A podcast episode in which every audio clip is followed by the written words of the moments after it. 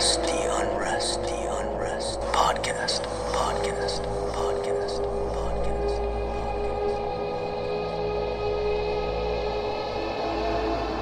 Welcome to the Unrest Podcast. I'm Caitlin Stansel. And I'm Madeline Green. If you are not already subscribed to the Unrest Podcast, do it or die. And if you like what you hear, check our bios out. You can donate money to us because why not give us money for what we're doing here? No, the entertainment really is on point. Therefore, donate $3 for the cause. And the cause is that hopefully at Halloween we can do a really fun live episode, but we need your help to get there to do something fun for it. So yeah, if you like what you hear, donate. And, you know, we're not just about receiving. We also want to give. So we're doing a giveaway. And we're givers. This giveaway is another round of our Boozy sticker collection and a gift card to help us get to 1,000 Instagram followers. So share us with your friends, your family, your loved ones, your significant others, whoever your enemies. Share us with, your frenemies. You know, we love sharing these stories with all of you, so help us spread more of the spooky love out there. And speaking of spooky love, this week's Real Life Haunt is a treat. Her name is April Edwards, and she is on Tik Tok. She's into the Appalachian folklore and folk magic. And she's also a sociologist, which is pretty cool.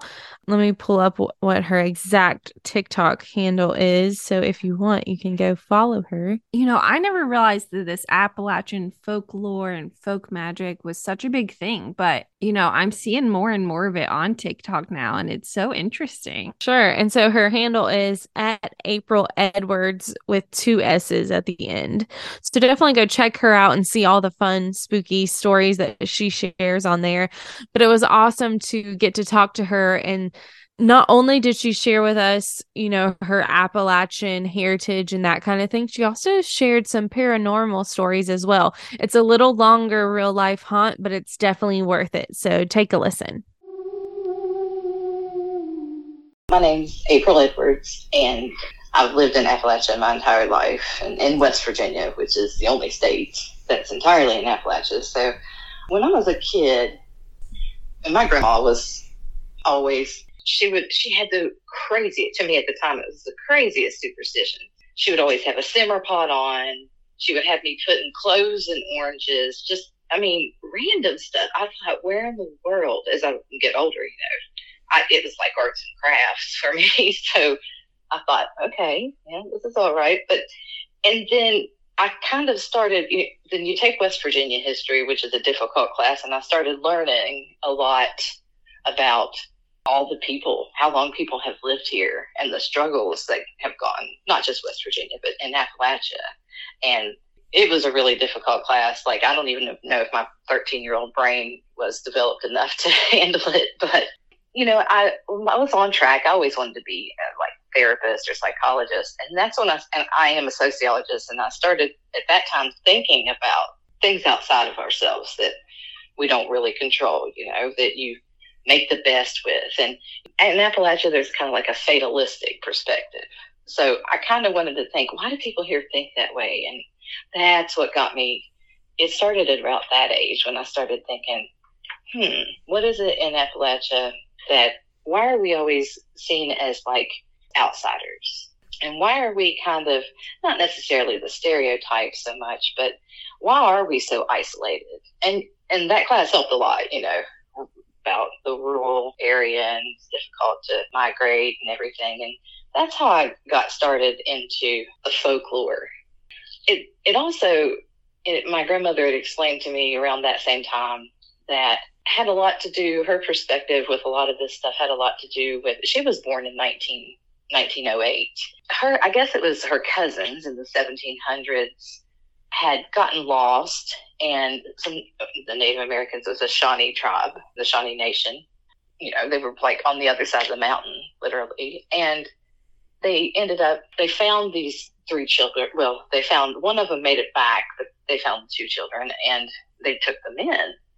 And My grandma always told me, April, I want you to remember that's what happened. When you read history, that's not necessarily what has happened. And it's kind of explained to me like what oral tradition was. And, you know, I have seen, if you go to Ancestry, it tells you something completely different. That's not right, you know, but that always had me thinking, you know, you can't let your oral traditions go. And of course, some of them are superstitions and outdated. You just take that grain of salt and the knowledge and information that you get from it. And, you know, nowadays we can do research. So that's how I got into looking into folklore. And then it turns into a rabbit hole. Appalachian folklore is basically oral tradition that we've passed on to each other. And it's based upon community, more or less, more so even kind of your family, which will be your community, but also like people that lived on the other side of the mountain or people in proximity to you, because Appalachia's really difficult. The terrain's really difficult in a lot of areas. So the folklore is what I get, you know, I say elders, but it's what your grandparents or your aunts or uncles or people at church will pass down to you and tell you, oh, hey, did you know that used to be the old schoolhouse? We only had one schoolhouse here. And there's always something, it's your elders want you to know that they're here, but that they shared the land here with the Native Americans and, you know, everyone who lived here prior to us being here. It's a conglomerate of descendants in this area, and it's their acknowledgement of one another and the past and the history that we've brought together with each other. It's a combined ideology maybe that we all share and respect.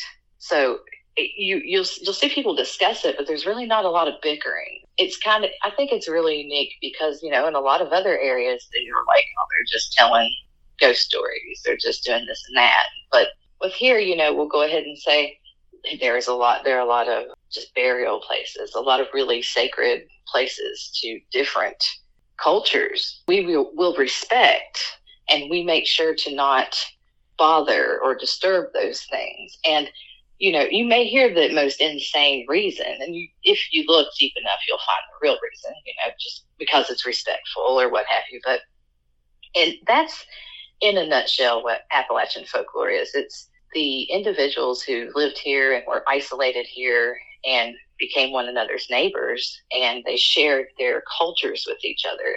And because of the isolation, it just stuck really well. And some of the stuff makes sense to me because I would think, okay, that's just polite. You don't want to roam around someone's house. But then it was, no, you're not allowed to go out that door. And I think, what in the world? So I think some of it could be fatalistic, but like you said, I'll go back to the woods story. Sometimes things did happen to kids in the woods, and maybe they didn't understand. I mean, but my grandmother was adamant about fairies and fae, and would tell me, you don't want to find a leprechaun. If you catch a leprechaun, it'd be the last thing you'd ever want to do, you know, and I think, what in the world? So it's partially based in truth to them because it depends upon your perspective. And then when you live there, you know, like we live here, and you know that there's, of course, you know, we have black bears. Luckily, I'm afraid of things that can eat me. So luckily we don't have grizzlies, but we have black bears, deer, all kinds of stuff. So, you know, you don't have to really, you just be cautious as anyone would in the woods. But there's so much that's not known. And when I say it's not been explored, I don't mean that no one's ever been there. I just mean that it's not very often that people are in these areas, and there are some areas that the terrain's just so horrible you can't reach.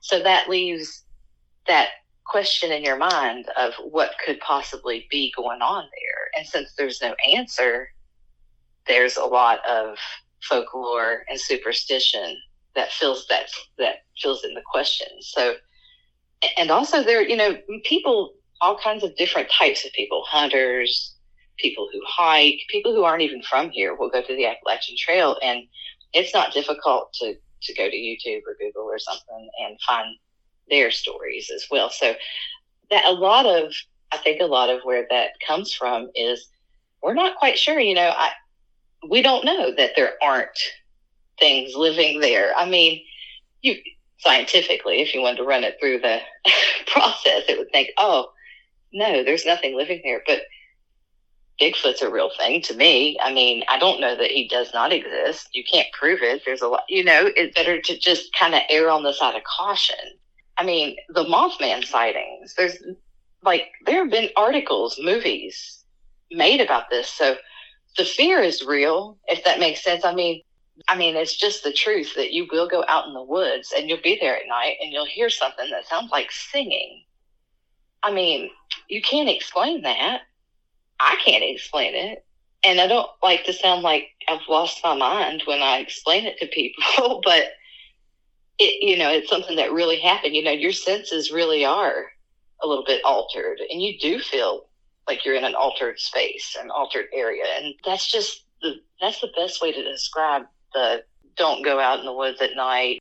There's just so much that's there that you hear that you can't explain. Our parents and caregivers always just made sure that you knew what it could be. There wasn't any sugarcoating it.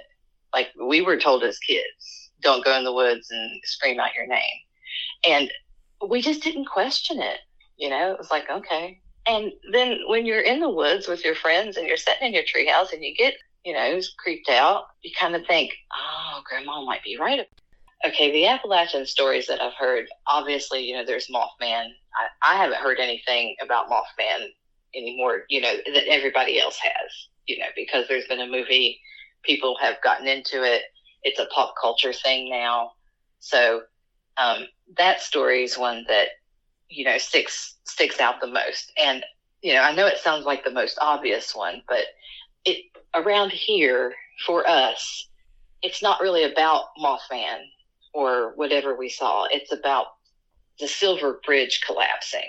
That's when Mothman was seen prior to that and is always seen prior to incidents, like negative circumstances. It's almost as if he's either coming to give a warning or has, you know, or people see him as a, you know, and think, okay, there's something's going to happen with a gut instinct. Or we've never had a bridge fall in this area like that. And everyone, like my grandmother knew someone who passed away because it's a small community. Really rare and strange, bizarre reason. It happened like a loose bolt or I really can't recall right now, but like that was ingrained in us as children. You know, when you hear your grandma talk about her friend that passed away from the Silver Bridge, you know, collapsing, that's a real thing. So then that makes Mothman real because they really saw that and they're really making that connection. And it makes you also put correlations together with other things. So when you're growing up like that, it kind of teaches you to trust your gut instinct on things a little bit more. We're constantly told, you know, if you see him, be prepared, because sometimes, you know, he's been seen and then positive things occur, but usually not. You know, again, it's folklore, so you have to take it with a grain of salt on who told you. You would definitely trust somebody that's older. Your friends may think, oh, well, what do you know? You've just seen the movie, but, you know, it still makes an imprint upon you and upon the way that you think. So it really is the one that it gets to the heart of everybody. In West Virginia, I mean, Ohio as well, because the Gallipolis area, there were a lot of battles with the Shawnee, and that ground has seen a lot of just chaos and negativity and death. Having all that there, and then the government's come in at different points and made top secret areas where they may be just storing bales of hay, who knows, but, you know, that adds to it. There's so many connections with Mothman and everyone that lives here that would probably, I got to give a shout out on that one, because I think that's the best way for people who don't live here to understand, even if this never was made into a movie, if it had never turned into pop culture, we still have memorials for the day that the bridge fell. And there've been a couple floods, really, really bad floods. And he'll be spotted before that occurs as well. But when it comes to him being seen before the bridge falling, it wasn't just like once or twice. It was a couple people you can Google this and research it, but a couple of people, you know, felt they were in their cars and felt like he was following them. And, you know, so that association with him being near the car, you know, there are a lot of correlations you could put together. They, you know, they might make sense to you and they might not. Well, I'm 49 years old and I know people who will say, oh my gosh, this is the first time I've had someone close to me pass away. And the first time I was 5, she was my Aunt Sissy. It was my dad's. My dad was the youngest and she was the oldest.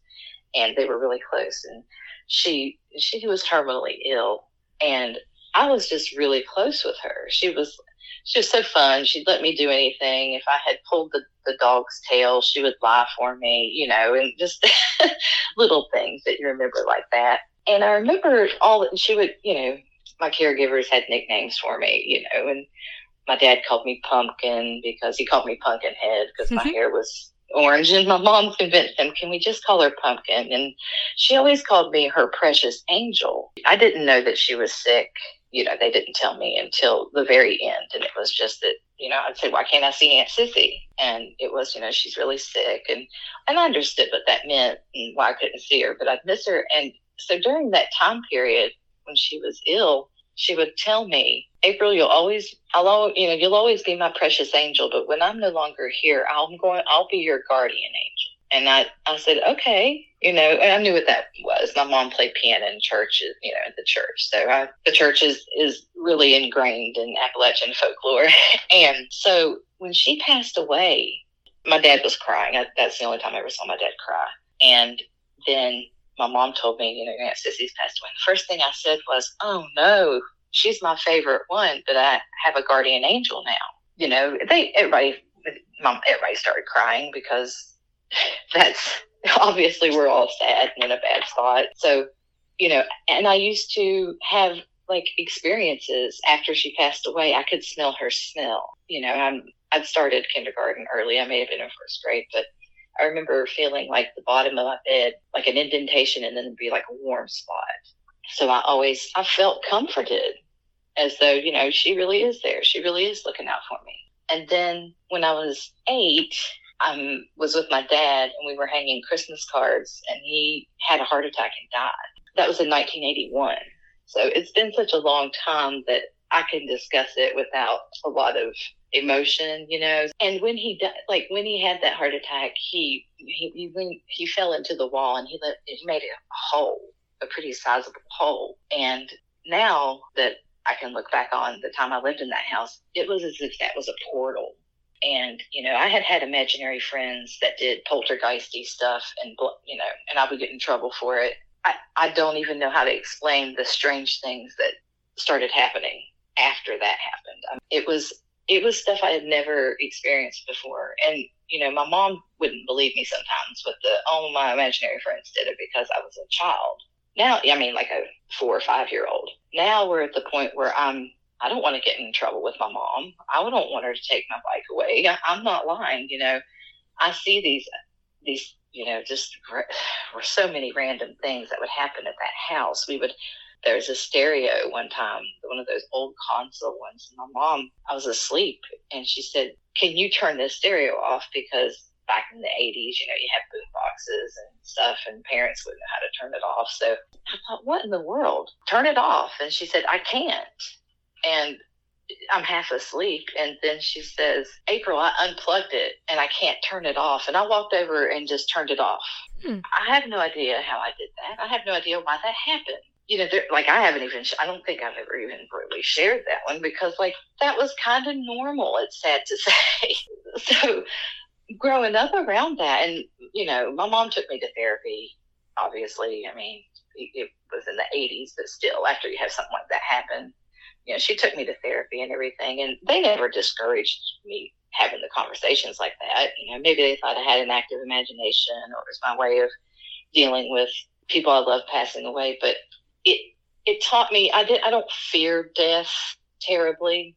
I certainly enjoy living, and I want to be here as long as possible, and just devastated when people I love or pets or anyone passes away. But it made me see the other side a lot more differently than I think kids my age even. It wasn't like I felt more mature It's just that, you know, as I hear, oh, their grandparents had passed away, I would think, oh, that's going to keep happening to you. I'm sorry. You know, I just had a different outlook on it, as well as the paranormal, because it almost seemed normal to me. And it was almost comforting in a way. I learned very young through my grandmother, of course. She's was really into Appalachian folk magic, and she would always tell me, April, you tell them to go away. You tell them to leave you alone and go away. You know, like learning that at a very young age makes you almost function with no fear regarding it. So here I am using Ouija boards willy-nilly all the time.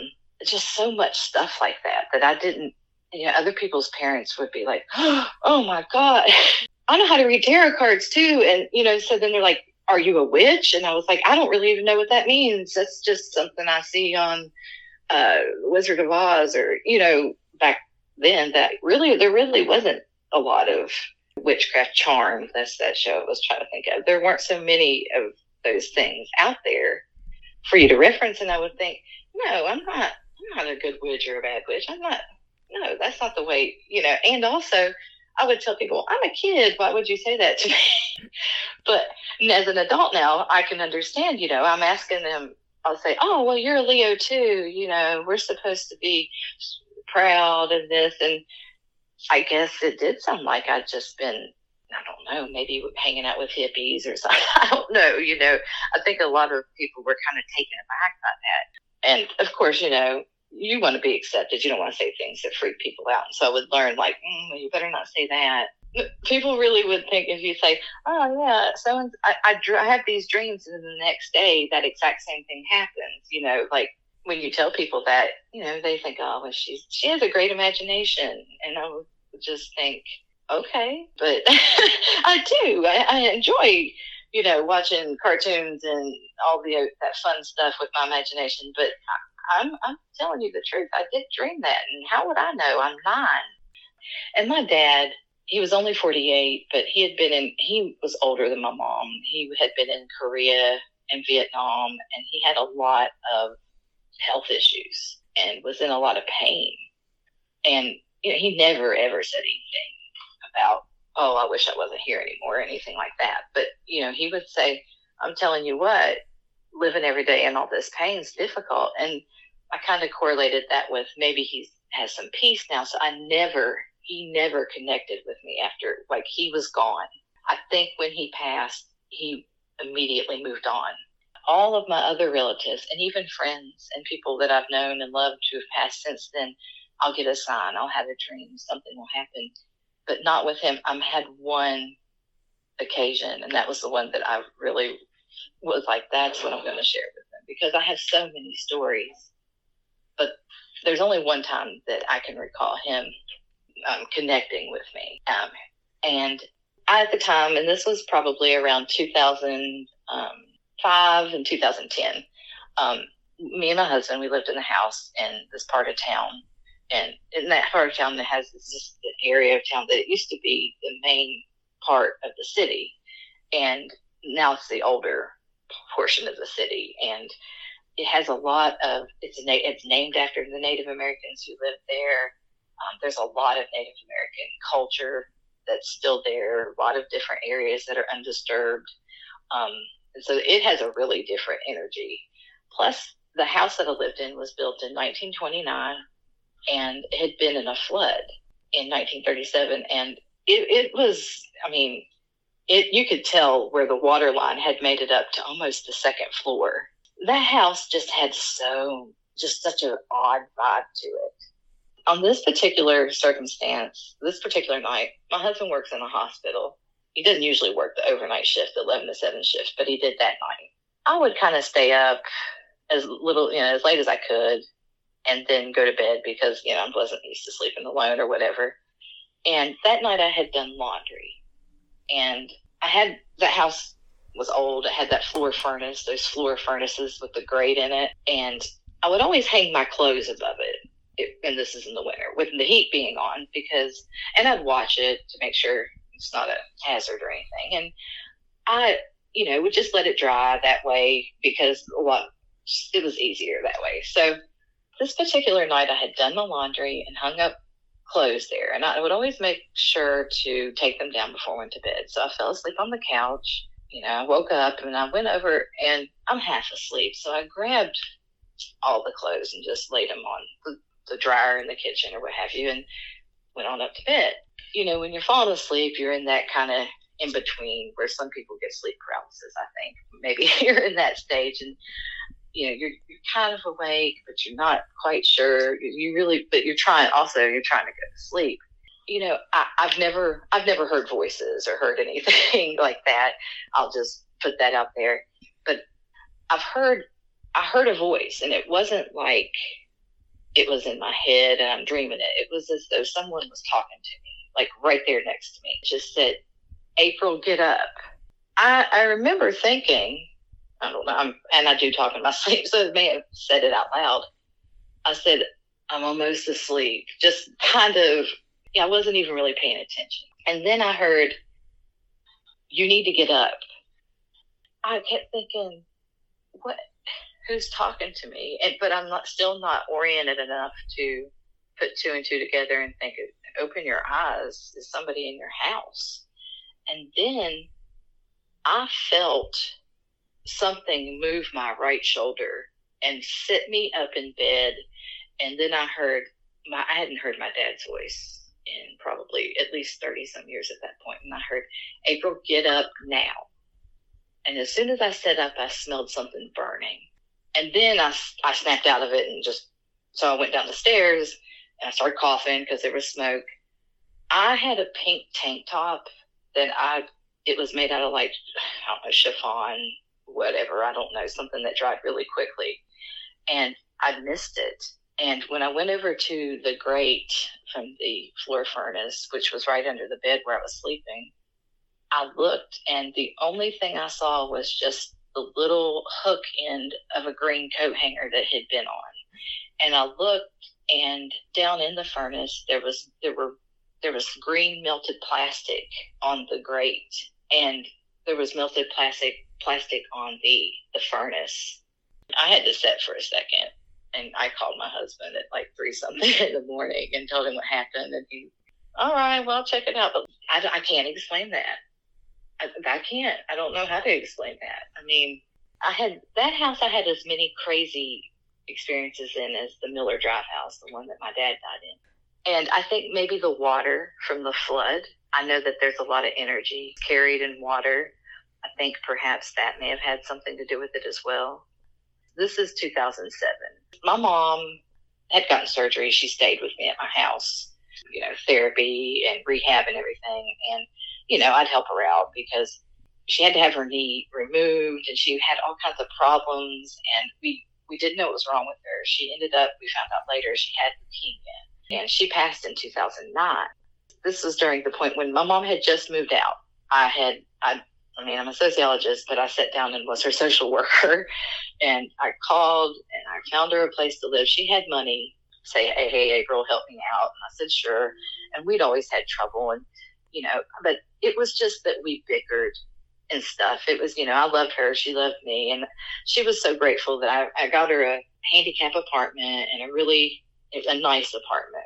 You know, she loved her grandkids and loved kids. So she was right between the swimming pool and the playground, and she would give them like the frozen popsicles, the ones that come in the netted bag. You know, she would just have those coming out of her ears. The kids would stop by and knock on her sliding glass door and say, "Can I have one of Mama Sandy's popsicles? Can I have one for my sister?" And she would just be like, "Yes, give them to all of them." But anyway, so she's happily getting along in her apartment, and she was in a wheelchair, living independently. And I went to sleep that night, and I had a dream, and this dream is like no other dream. And I always have, like, I would call them precognitive dreams. I dreamed she would be in the hospital. We'd have to go to the hospital with her a lot. And by the end of her life, I would end up taking her to her treatments and picking her up. And it just got to be where I was used to being at a hospital, or someone getting a hold of me and saying, hey, your mom's in the hospital, but it's not going to, you know, they're going to let her out this afternoon. They just had to do tests and kept her overnight. She had really good insurance from my dad passing away. And so we always could afford that. So that was, we were very lucky in that way. But I dreamed that I went to the hospital and I went to the room that she had been in and she wasn't there. So I went to the nurse's station and said, hey, you know, have you moved my mom? It was just so routine at that point. They told me, yeah, she's down at the end of this hall here. And it was a hallway I didn't recognize. And that hospital is one that I've been in my entire life. I remember thinking, I don't know where this is heading. I'm going to stop in here. So I stopped in a room and there was just someone cleaning it up. I thought to myself, I went down another hallway and I was lost. I thought, okay, I'm just going back to the nurse's station. So I turned around and then all of a sudden it's completely dark, just black all around me. And I'm standing outside of my grandmother's house, which is like probably 20 miles away from there. But my grandma passed in 2001 and I'm standing there and I'm looking around, and the house right now still has a tree had fallen on it, and you know, it's in disarray, and I just felt so sad. All of a sudden, you know, I didn't see her body, and you know, you always had people talk about the white light, but I saw her face, and it was like, well, she looked like an angel, but she had white hair, and she looked like herself. But there was light. It was literally like someone had cut a hole through the darkness, and here's my grandmother's face. I can see her almost like she's on the other side of it. I did feel like there was a barrier because I got so excited. And I remember having all those, I guess, endorphins of just joy. And I said, oh, Grandma, oh my God, I'm so glad that you're here. I've missed you so much. And like, I wanted to hug her. And, you know, she was like, I love you so much. I want you to know I'm always here for you. I need to talk to you, April. And she'd say that to me all the time. And if I heard that, I knew, ooh, something serious is happening. So I said, what? I said, what, Grandma? And she said, I'm so sorry. I'm so sorry that you've had to go through the loss that you've had to go through with your dad, because my grandma and grandpa helped raise me in place of my dad after he passed. And I'm so sorry that happened at such a young age, and that you're so young. And I know you don't know how young you still are. I don't want you to not be ready for this, because I know you can handle it, but your mom's going to have to come with me soon. And there's nothing we can do about it. And I said, no, Grandma, no. And she said, I remember how hard it was, because just to interject, whenever they took my dad to the hospital, and then of course they worked on him for a while, but whenever they called back to the house where I was, it was my grandmother, and I answered the phone, and she said, April, your dad's gone. And I said, Grandma, I know. So she, you know, we had that connection, knew that with me. And she said, you know, I know what you went through, and I know you knew, and I want you to know now. And not because I'm trying to put you through, you know, I don't want you to go through this, but you don't understand how much you're going to have to go through, and you're going to have to take care of all this. And she was referencing her house and her land. I didn't understand that, and I started crying. And I said, no, but I want to go with you. I just want to go with you right now for a little bit. Can I just stay here with you? Just like you would any loved one that you miss. And when people say, if you see your loved one in a dream and they tell you to come with them, it's not them. I believe that, because she was emphatic. She said, no, you're not coming with me now. I'm sorry. And you can't come with her either. But I'm sorry. You're going to have to take care of this. And just, she would always say, well, be a good girl all the time. And she passed when I was 27, and I would go to Woodstock 94. She was like, well, be a good girl. That's all I can say, you know, and move on. And that's what she said. She was like, I love you. I'm here for you. I'm always going to be here. Just be a good girl. Then it was black. And then I woke up crying hysterically. And my husband was like, what is wrong? And I said, my mom died. My mom's died. And it was, I mean, and I stood up. I mean, I couldn't breathe. I'm sobbing. I was like, my mom's gone. And he knows that I at those dreams. And he said, okay, we'll call her, call your brother. And I said, okay, what time is it? He was like, it's 6:40 in the morning. And I thought, I looked at my phone and I thought, okay, no one's contacted me. I don't want to wake her up. I knew that she, you know, she took pain medication and sometimes would stay up late. And, you know, if she was getting rest, I was thinking, okay, I don't want to wake her up, you know, okay. You know, like it took me a while to orient myself in this world and to convince myself that my mother had not already passed. I did. I calmed down. Okay, now fast forward to May of 2009. My mom she has leukemia. She's not, you know, she's taken treatments, but I had taken her to a doctor's appointment, and the doctor said, if you start getting a red line in your arm, go to the hospital immediately. We don't want any blood clots happening. And again, you know, that sounds really serious, and it is, but we were used to those kind of things. And so I was at her house, and I said, Mom, your arm's looking red. I don't see any of the signs. She said, I know, I'm going to go to the hospital. She said, I'm going to, you know, go tomorrow. And I said, okay. Or she said, or in the night. I mean, I'm watching it. And so, you know, she made it through the night. Everything was fine, but she did go to the hospital the next day. And she went to that same hospital that she always went to. And I went there. She said, well, they're going to have to send me to Columbus, which is the next, you know, where we live. That's the next big, like, facility. If you need, like, advanced, it was cancer at that point. It's the James Cancer Center. That's at the OSU campus, and they're really great at what they do, and so they had referred her there. And I said, well, they're gonna, because sometimes they would fly her, and I didn't know that she was in that bad of condition, but she was like, no, I'm stable, I can drive, you know, they're gonna take me. And I said, okay. And she said, well, why don't you and your husband, you know, why don't you and Cam, why don't your husband, why don't you guys come up? And that went, you know, she basically gave me some money and said, it was our anniversary, my husband's anniversary. She said, why don't you guys come up, get a hotel room, have a nice dinner, you know, then you can come and see me, you know, and what have you. And I said, okay, that sounds like a good idea, because we kind of had been planning. Before we left and went up there, we were at the house, and I was thinking, should we leave tonight and go and spend the night, or should we just wait and do a check-in tomorrow? We were trying to decide. Well, the phone rang, and it was the hospital, and they said, essentially, your mother, we had to do a procedure on her. She's still in recovery, but we need to do another surgery because things have kind of taken a turn, and we need to get your authorization. You know, I said yes, obviously, because it needed to be done.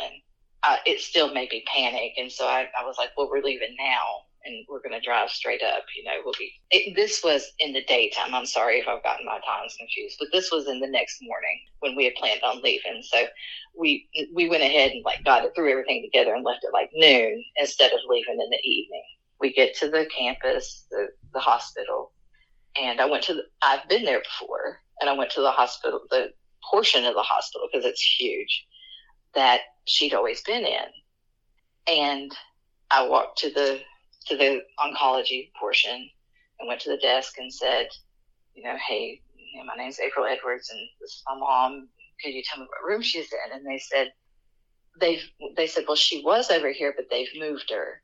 And I said, okay. I said, is she? And they said, she's down this hall, you know, and turn right. And I went down that hallway and I started having that feeling like I was in that dream.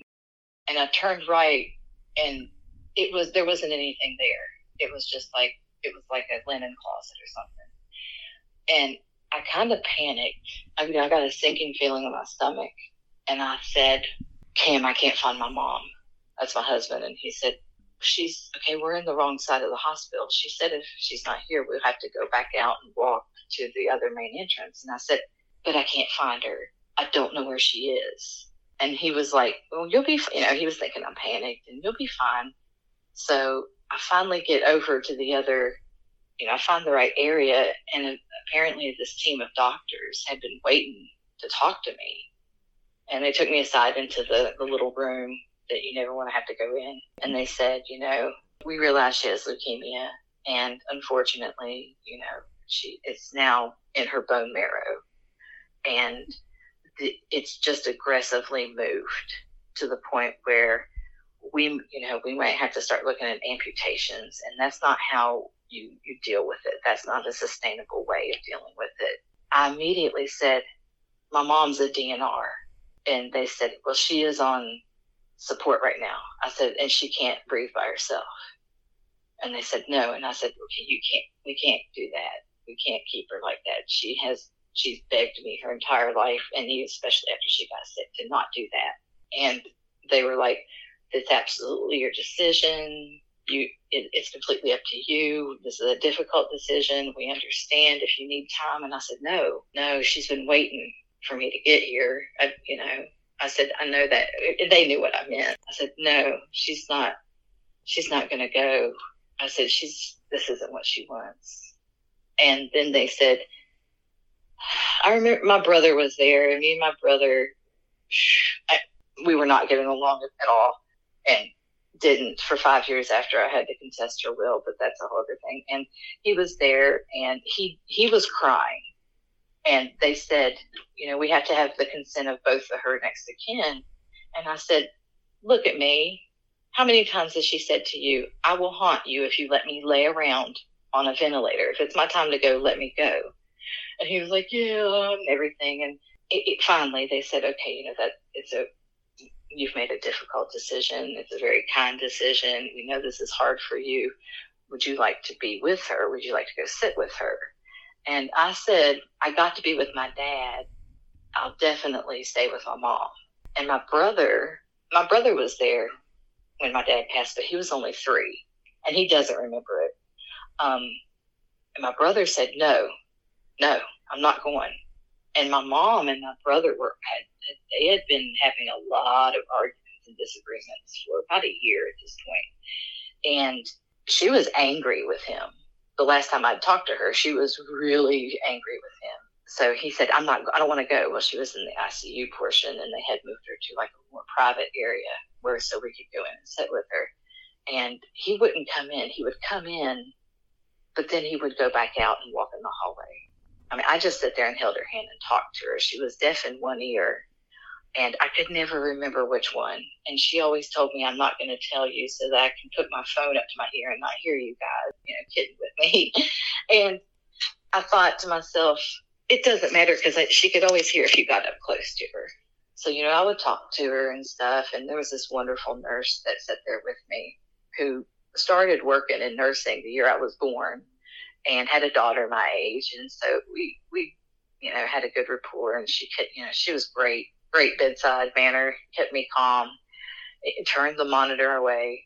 Every time my brother would come in, it would spike, and I could see it flash, but I couldn't see the other side. And I finally said, get the hell out of here. Go. Nobody wants you here. You don't want to be here. No one wants you here. Go. And he looked like he was about to cry. And my husband was like, come on, we'll go, do something else. And about 5 minutes after he left, she passed. But it was as if she did not want him there. And the crux to it all that I didn't know was my phone had been in and out of service. And I get to my phone, and she had left me a voicemail. And all it said was, call me back, April. Please, please call me back. I think that going and sitting with her while she passed, I didn't get to call her back because that was before her surgery that she didn't wake up from, that I had to authorize they go ahead and continue. She had called me.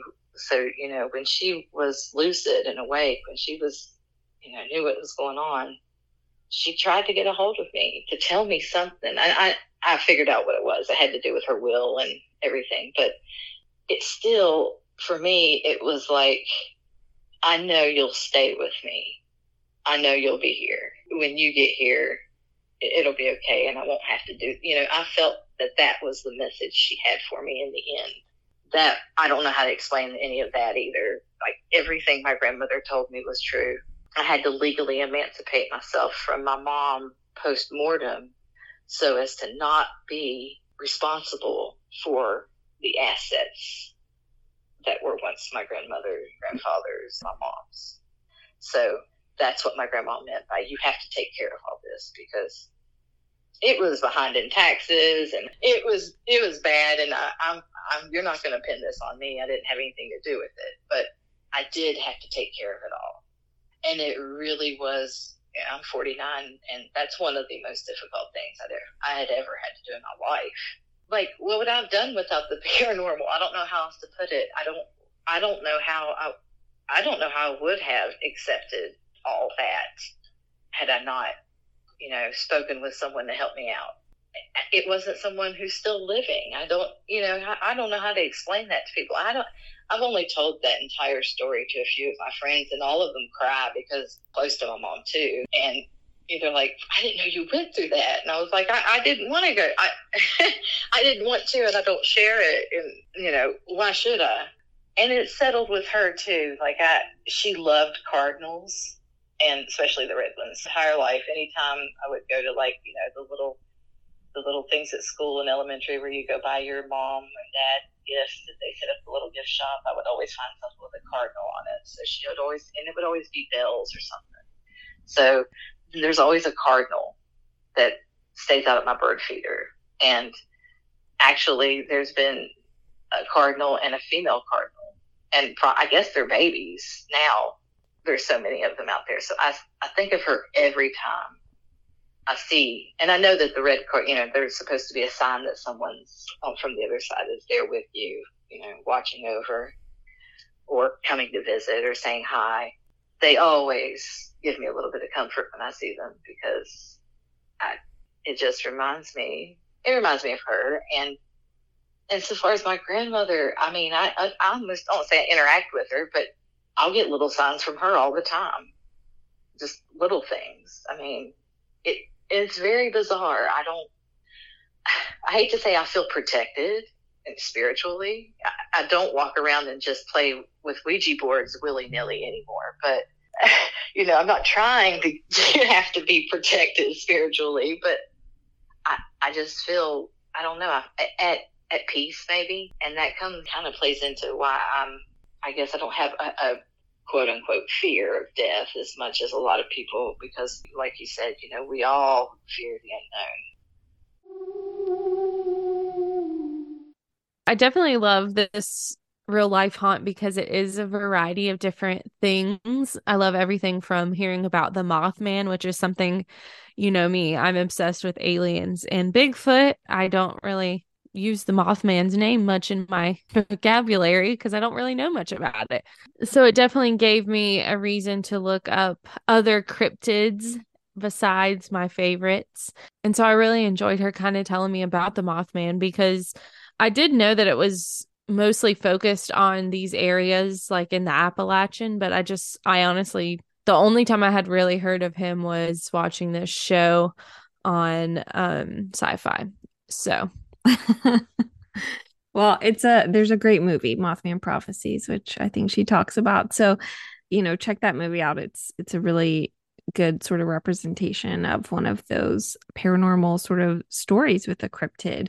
Oh, also, her talking about the fairies and wooded areas. It made me think of your Brown Mountain Lights story from like the very beginning of our podcast, it seems like, and how like one of the possible explanations of why people see like these lights in the mountains are fairies, or that it could be. So, I think maybe that's one of those sort of Appalachian folklore stories as well. Well, yeah. And it's just interesting with, Native Americans too. She does talk about that.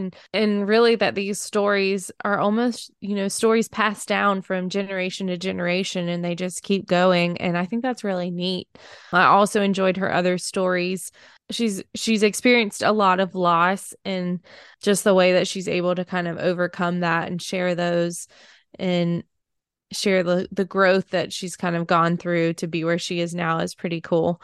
So I appreciate April for sharing those. Again, check her out on TikTok at April Edwards with 2 S's and learn all about your Appalachian folklore and folk magic. And hey, if you want to share your story with us, it's real easy to do so. All you got to do is email us at theunrestpodcast@gmail.com. Or you can check us out on Instagram, Facebook, Tik Tok, Wickwalk, Meemok, Bebob. We're all over the place. Don't forget about our giveaway on Instagram as well. And until next time, unrest in peace.